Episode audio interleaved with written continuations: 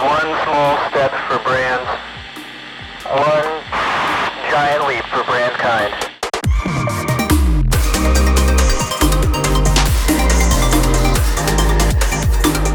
Hey, everybody. Thanks for tuning in to Food Chain by Perfy.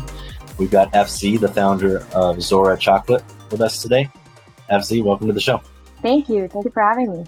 Let's start with uh, an intro about you. I'd love to know more about you and have our listeners learn more about you. Yeah, so I was born and raised in Morocco and actually went to the US for college. Uh, I went to Boston.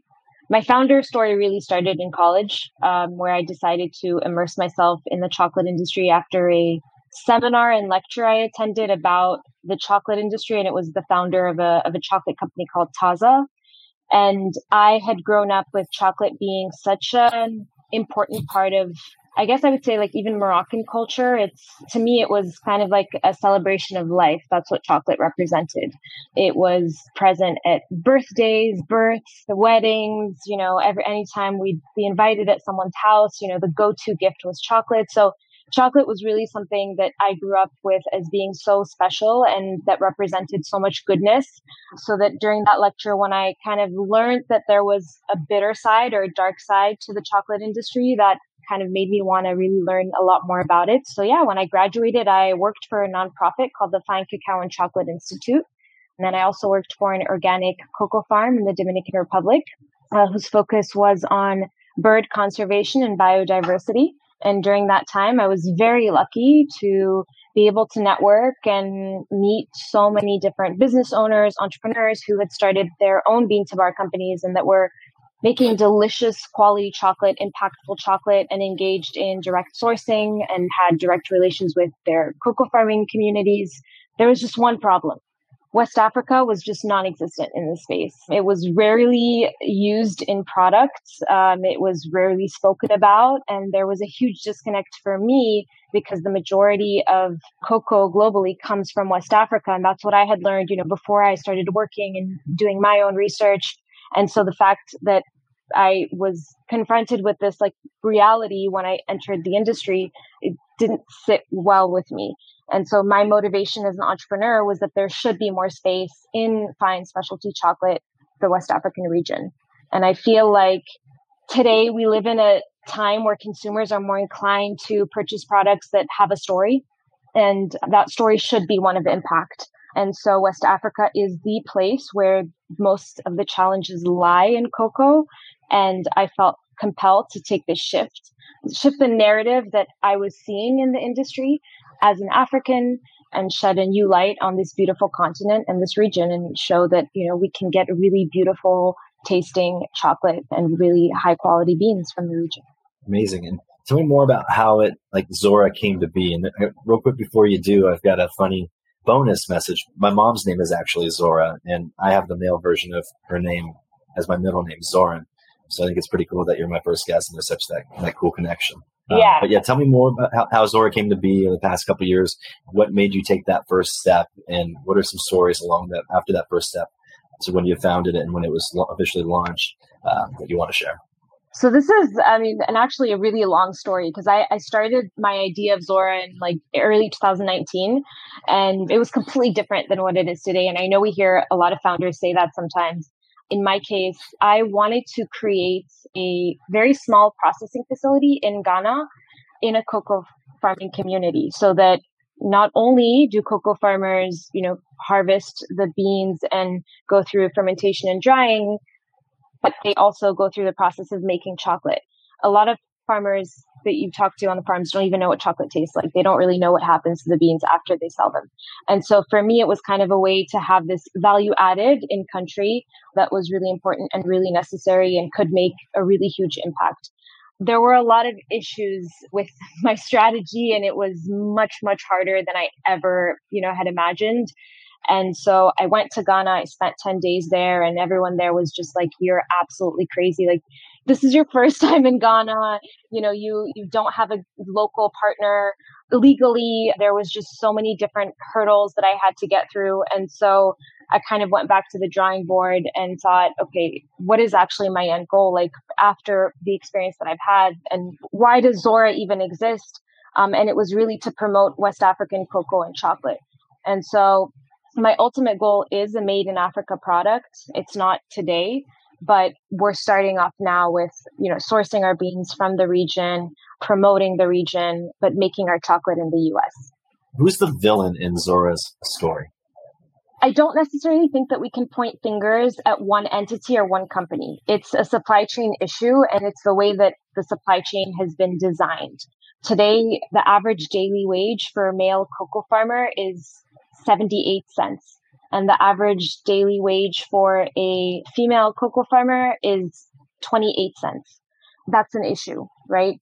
And so, especially when you see the huge disparity between the fact that the chocolate industry is worth $100 billion and cocoa farmers are only receiving less than 5% of the profit, you know, th- there's a complete imbalance within the supply chain. So I think every player should be held accountable and is responsible for what's going on. And, and I do think that, you know, everyone that finds themselves and every company and entity that finds themselves along the supply chain needs to step up and, you know, if they haven't and is responsible for what's going on.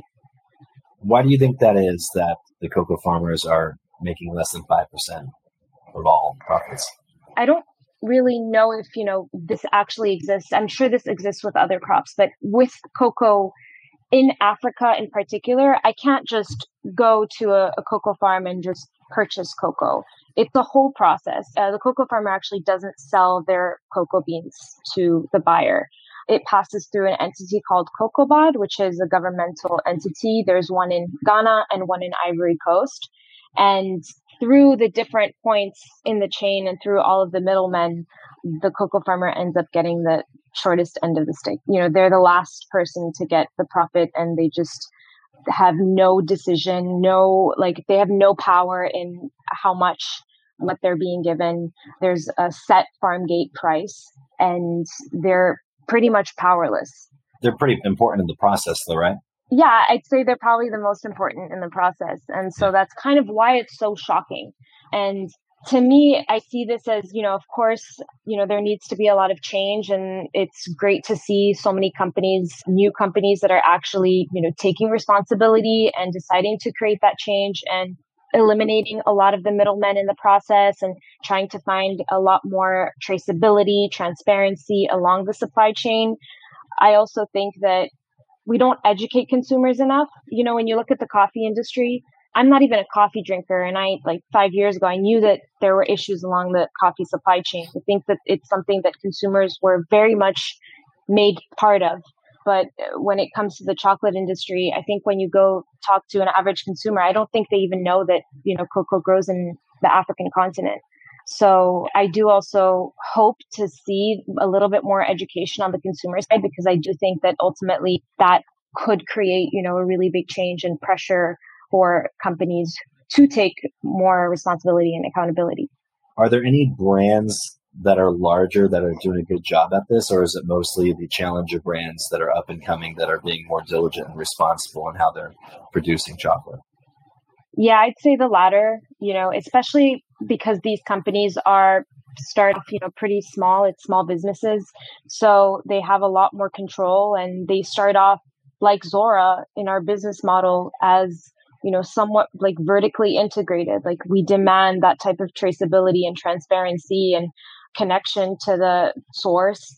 And that's what's important for a high quality product, but also for that impact part, which we shouldn't even have to have be having this conversation of impact. It should, you know, just be natural that, you know, we're able to have direct communication with a cocoa farmer and just pay them directly for our crops, for their crops and their cocoa beans. But I would say that, you know, the emerging companies and small companies that are making a difference, but at a, such a small scale, because as I said, it's, it's small companies compared to the multinational ones.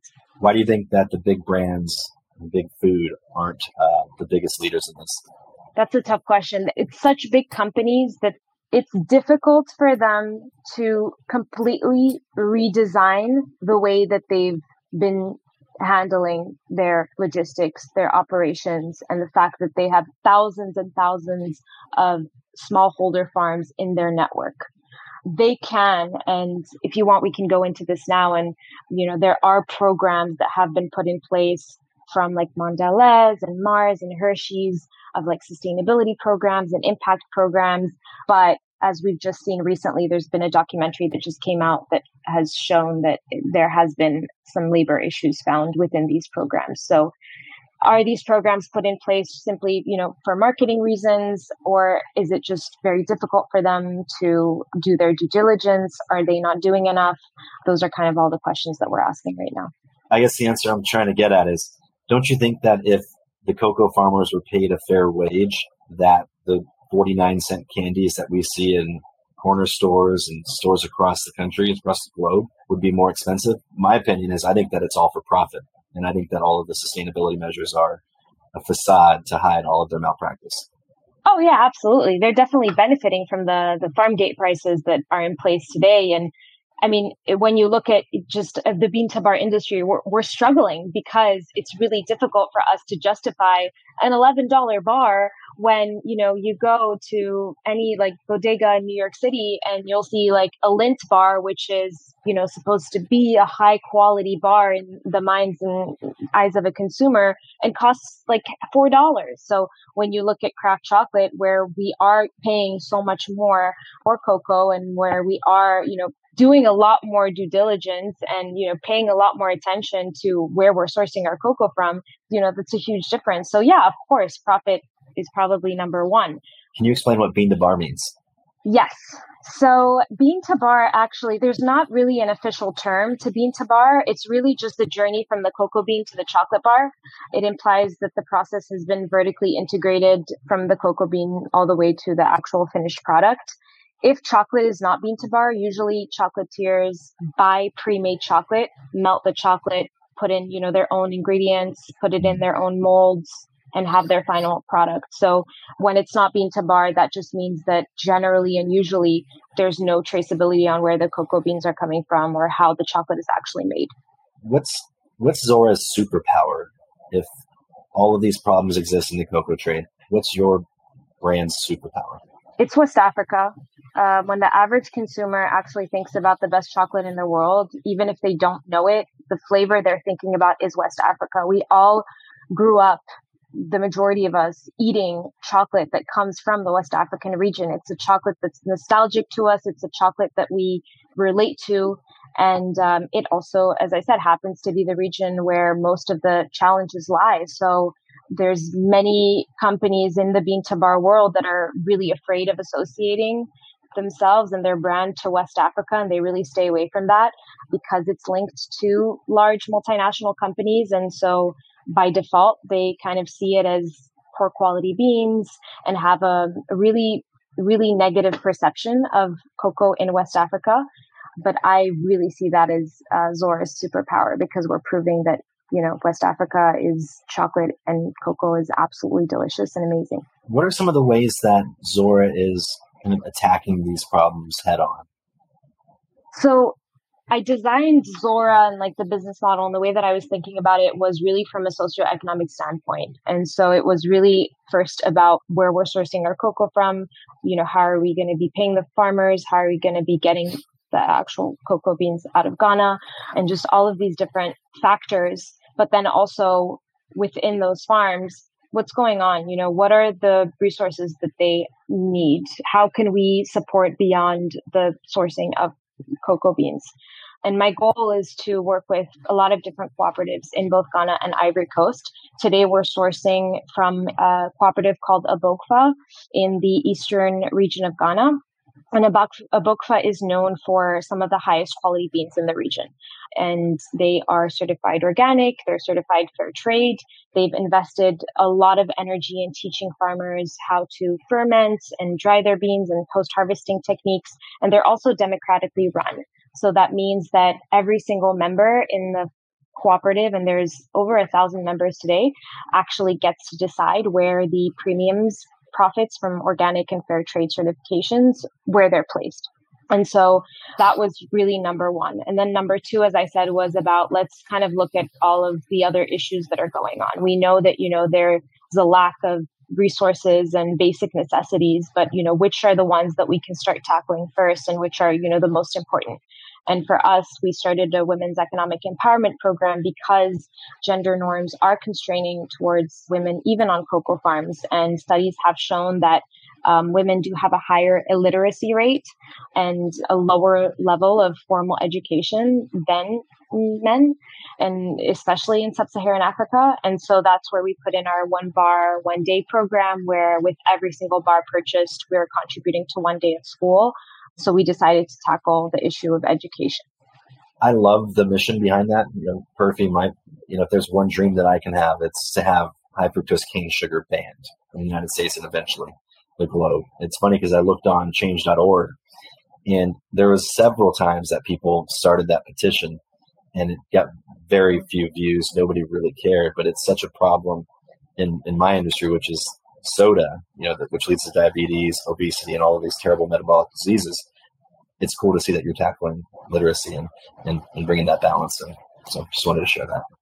Yeah, um, but do you, do you find that it's hard? Sorry, I know this is about okay. I'm, I'm not supposed to be interviewing you, but how challenging is it for you to create that level of education because at the end of the day you know if that's your goal you can't do it alone right and the consumer ultimately does have a lot of power in supporting make the shift and make those changes right so how challenging is it for you to actually educate the consumer on how bad of a ingredient this is yeah so for me i i'm a one person team in a startup soda company but i've I view competitors as alliances, and I know that that investors never want to hear that. You know, there's a functional soda category, that all of the dope sparkling waters that have launched, all of them are leading towards greater awareness around certain ingredients that people shouldn't drink. And for me, the consumer journey goes from, you know, the traditional soda to the traditional diet soda to sparkling water. In all three of those instances, the person that was drinking the, the traditional soda like, well, I shouldn't be drinking this cane sugar. I shouldn't be drinking this high fructose corn syrup. Or I shouldn't be drinking these artificial flavors or ingredients, whatever that may be. And then they go to diet soda, and the zero calorie doesn't necessarily mean that it's good for them because there's artificial sweeteners now that are involved. And then eventually they learn that they're educated and they switch and they go over to sparkling water that might have terrible linings inside of the can that people learned about, or they might realize like, well, these are these are natural flavors that I want to stay away from uh, because there's no actual nutrition in them. So for me, I, I view the competitors in the functional soda space as an alliance. Yeah, we might be sitting next to each other on shelf, but if all of our missions is to reduce high fructose corn syrup intake and artificial ingredient intake, then we're all on the same team. So for me, that's the first step is identifying them as partners. They may not see Perfy that way, but that's how I view it. And for me, there's there's a tremendous amount of respect for them that I have. So I do view it as having a team to answer your question shortly. And I think that as a team approach, the big soda companies will be like, well, our market share is going down. We need to buy them. At that point, that I think that the ethical question is asked to the challenger brand. Do we want to sell to the people that created the problem? And for me, it's no. A hundred percent. And I, that makes a lot of sense. It's very similar in the chocolate industry as well, especially the bean to bar world because it's so new and um, it's so small. And I do think that there is some sort of an alliance there. I mean, especially when I was working for FCCI, I would go to a lot of different industry events and a lot of companies are, you know, very friendly. And um, at least for me also, like I've, some of my mentors are, you know, competitors, owners of, of competitor companies, but a lot of us do see it in the same way as you just described as let's unite and stick together because at the end of the day we're all kind of working towards the same goal and there's room for all of us it's huge market you know like it's pretty big let's join forces and you know we're such a minute part of the market share right now so you know we have nothing to lose like let's do this together so i, I definitely see that in bean to bar which is super awesome I want to go back to something you mentioned earlier regarding the regions and geography that you know the cocoa beans come from. And for me, you always hear people talking about. Like you mentioned Lindt chocolate too. So there's always the Swiss chocolates and the Belgian chocolates, and you might have touched on it. Why is it that we never say this is a delicious West African chocolate that's specialty chocolate? Why are you one of the first that I've seen? I love that you're asking this because last night I couldn't sleep and I was thinking about what success meant to me. I don't know why, but I was just thinking about like there is obviously, you know, the financial and the monetary and the revenue, and the profits and the numbers and all of that. But like, you know, other than that, like what does success look like for me? And it's when, you know, we get to a point where we ask an average consumer, where does chocolate come from? And they'll be like, West Africa. And I mean, West Africa represents over 70% of cocoa worldwide. That's huge. Ivory Coast is, is within West Africa. There's Ivory Coast, which is 40%. Ghana, which is where we source from in Zora, which represents about 30%. And then you have Latin America representing about 16 and Asia that represents about 12%. So cocoa doesn't actually grow in Belgium or Switzerland, France, Europe. Like there's no cocoa there. It's made there though a lot of it, actually, in Ghana, at least 80% of cocoa is exported out of the country, which is wild. And chocolate processing in, in Africa is very slim. Only 20% of, of cocoa beans are actually processed in the continent. Uh, and then you have 38% of chocolate that's processed and made in Europe, 21 that's chocolate and processed in the US. So we attribute and we link chocolate to the US or Europe because that's where it's made. But I think there's not a lot of education on the raw the primary raw material of chocolate which is cocoa and what's actually interesting is that now that you know i think consumer behavior is definitely shifting in all industries even in um, the soda industry. And I do see that a lot of these companies like Ritter Sport and Milka and Lindt and Hershey's, like, I do see that some of the packaging is changing and I do see like cocoa beans, images of cocoa beans, something that I had never, you know, seen before. And so there is kind of now a shift on this idea of like, you know, craft and we, we like just the the feeling that it's a product that is really mindfully made i guess and um, made in you know great conditions but yeah the goal with us at zora is really to be able to promote elevate celebrate recognize that cocoa comes from west africa yeah i didn't i didn't even know those statistics that you you belted off there and it's pretty shocking i, I would have always thought that Belgian chocolate, the cocoa came from Belgium. I never would have. I mean, I just guess it's on me, but I didn't know that. It's crazy. Can, can I throw um, another crazy statistic at you? Please, please I'll. I'll please ask do. you a question. What percentage you, of of um, chocolate consumption do you think uh, is found in the entire African continent? I would say very low. I feel like Americans probably eat the most chocolate on the planet. Am I close? It's four percent. It's crazy. It's 4%. 4%. That's insane. 70% of cocoa grows in this, and 4% of it is consumed.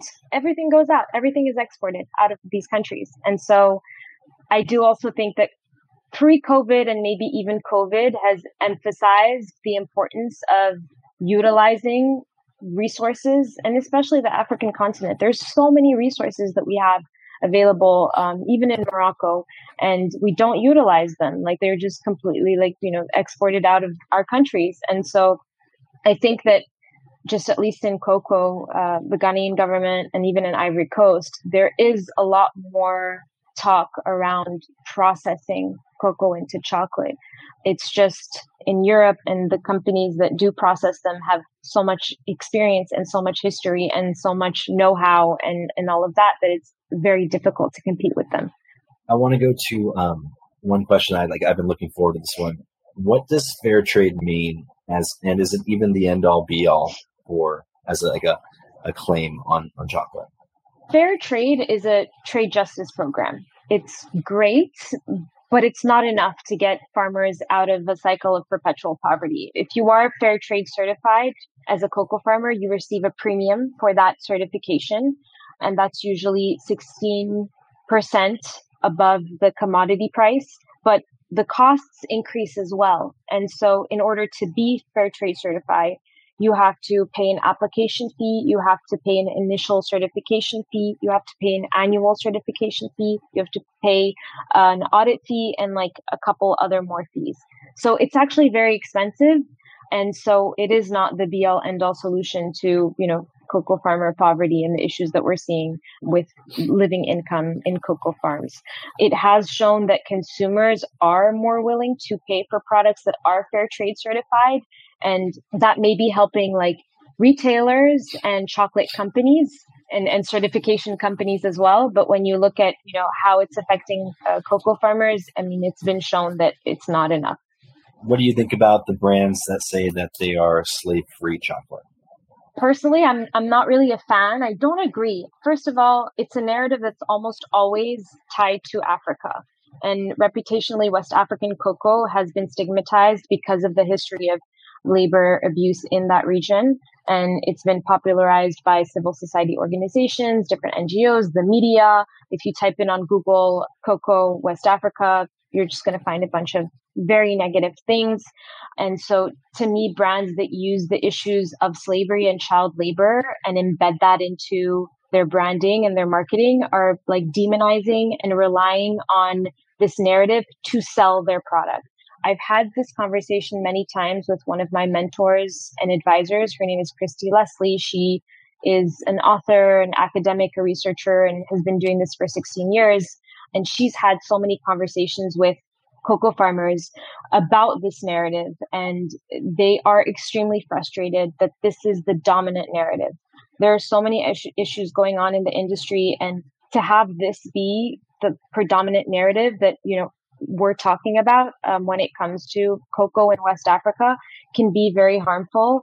It's a horrifying reality, and it's not that it doesn't exist; it exists there are other issues. And I think we also need to be more mindful when painting this picture of Africa when branding and marketing, because it can be unfair towards cocoa farming communities that don't employ these practices. And, you know, I, I learned so much from Kristy because she has lived in Ghana for about six years now. And I mean, she has been to many different parts of Ghana and, and, has spoken to many different cocoa farmers and has spent a lot of time with on farms and has developed, you know, very um, close relationships to farmers. And uh, in her experience, she hasn't come across this. It exists though. Like it's not that it doesn't, but she personally hasn't come across this. And so the way that she talks about her experience is that this is not indicative of every single farm in this region. And so to be able to paint this picture, I just don't agree with it. And um, I was on a webinar recently with her where she was speaking about this, and she asked a, a question that really marked me, and it was posed to uh, chocolate companies, and it was, "How do you represent farmers that you buy from in their humanity if you're constantly pushing the narrative about slavery tied to the African continent?"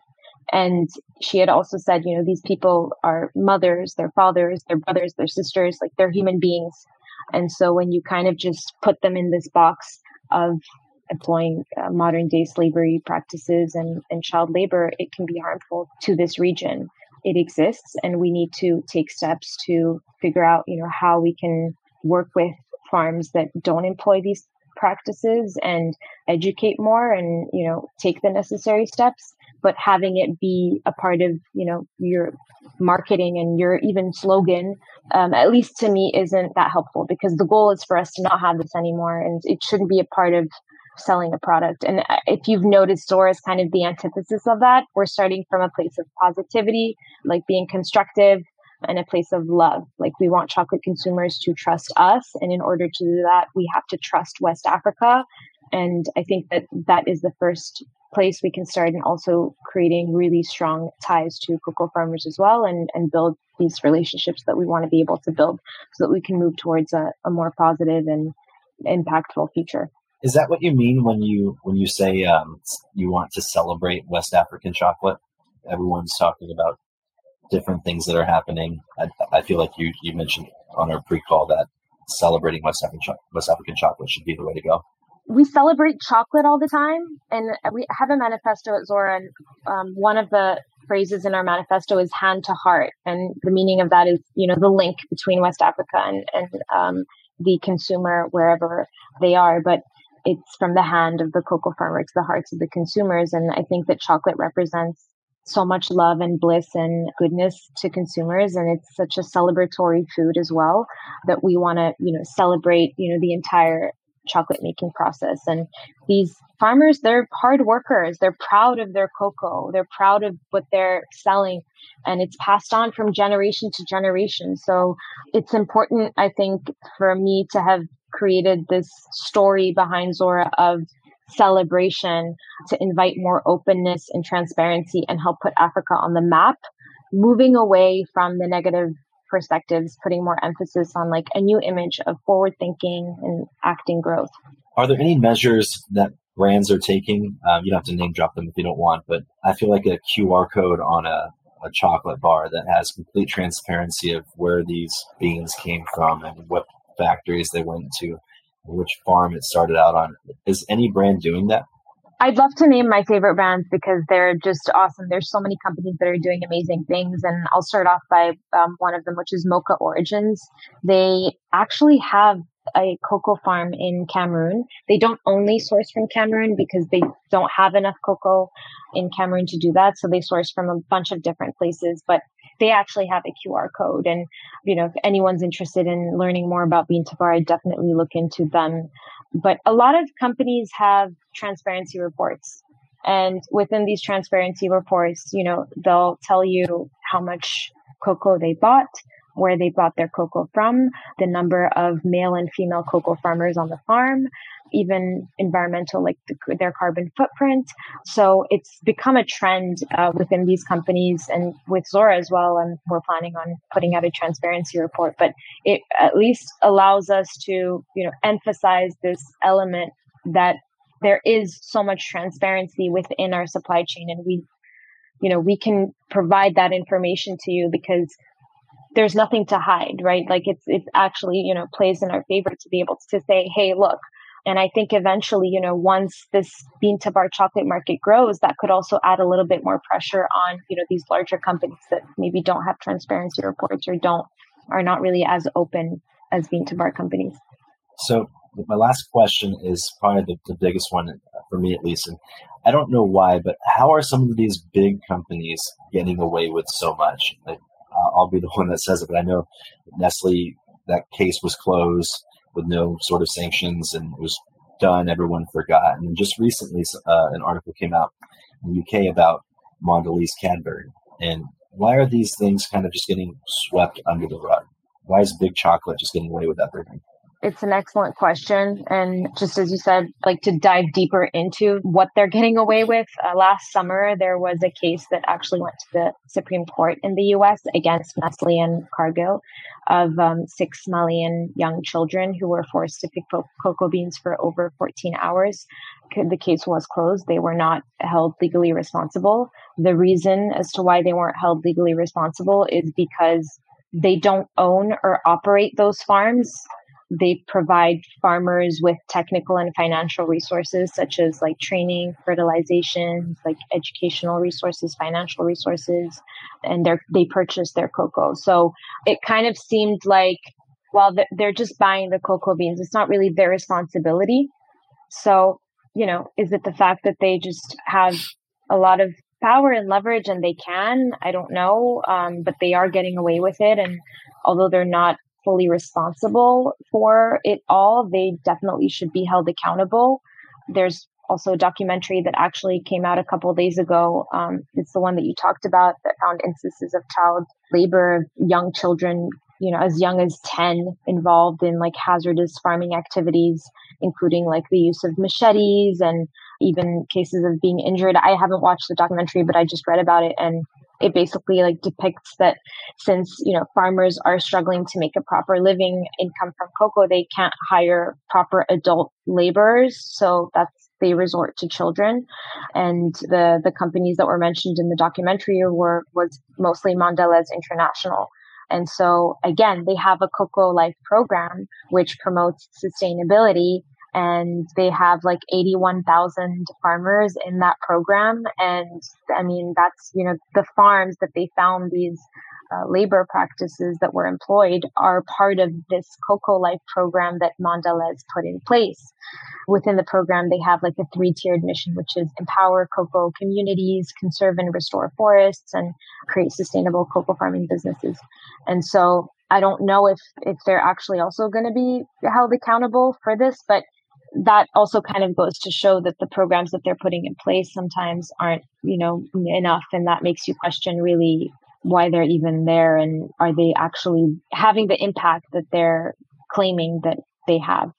It's a very interesting thing. There's a lot of brands putting marketing and initiatives out there that are basically wrapping up all of the BS that's behind the scenes, you know. And one thing I just wanted to point out is that a lot of these big food companies have incubators, and a lot of these challenger brands are going through incubators and getting their feet off the ground for their startup. But what I what I don't understand, and for me, it's it's all about integrity and ethics.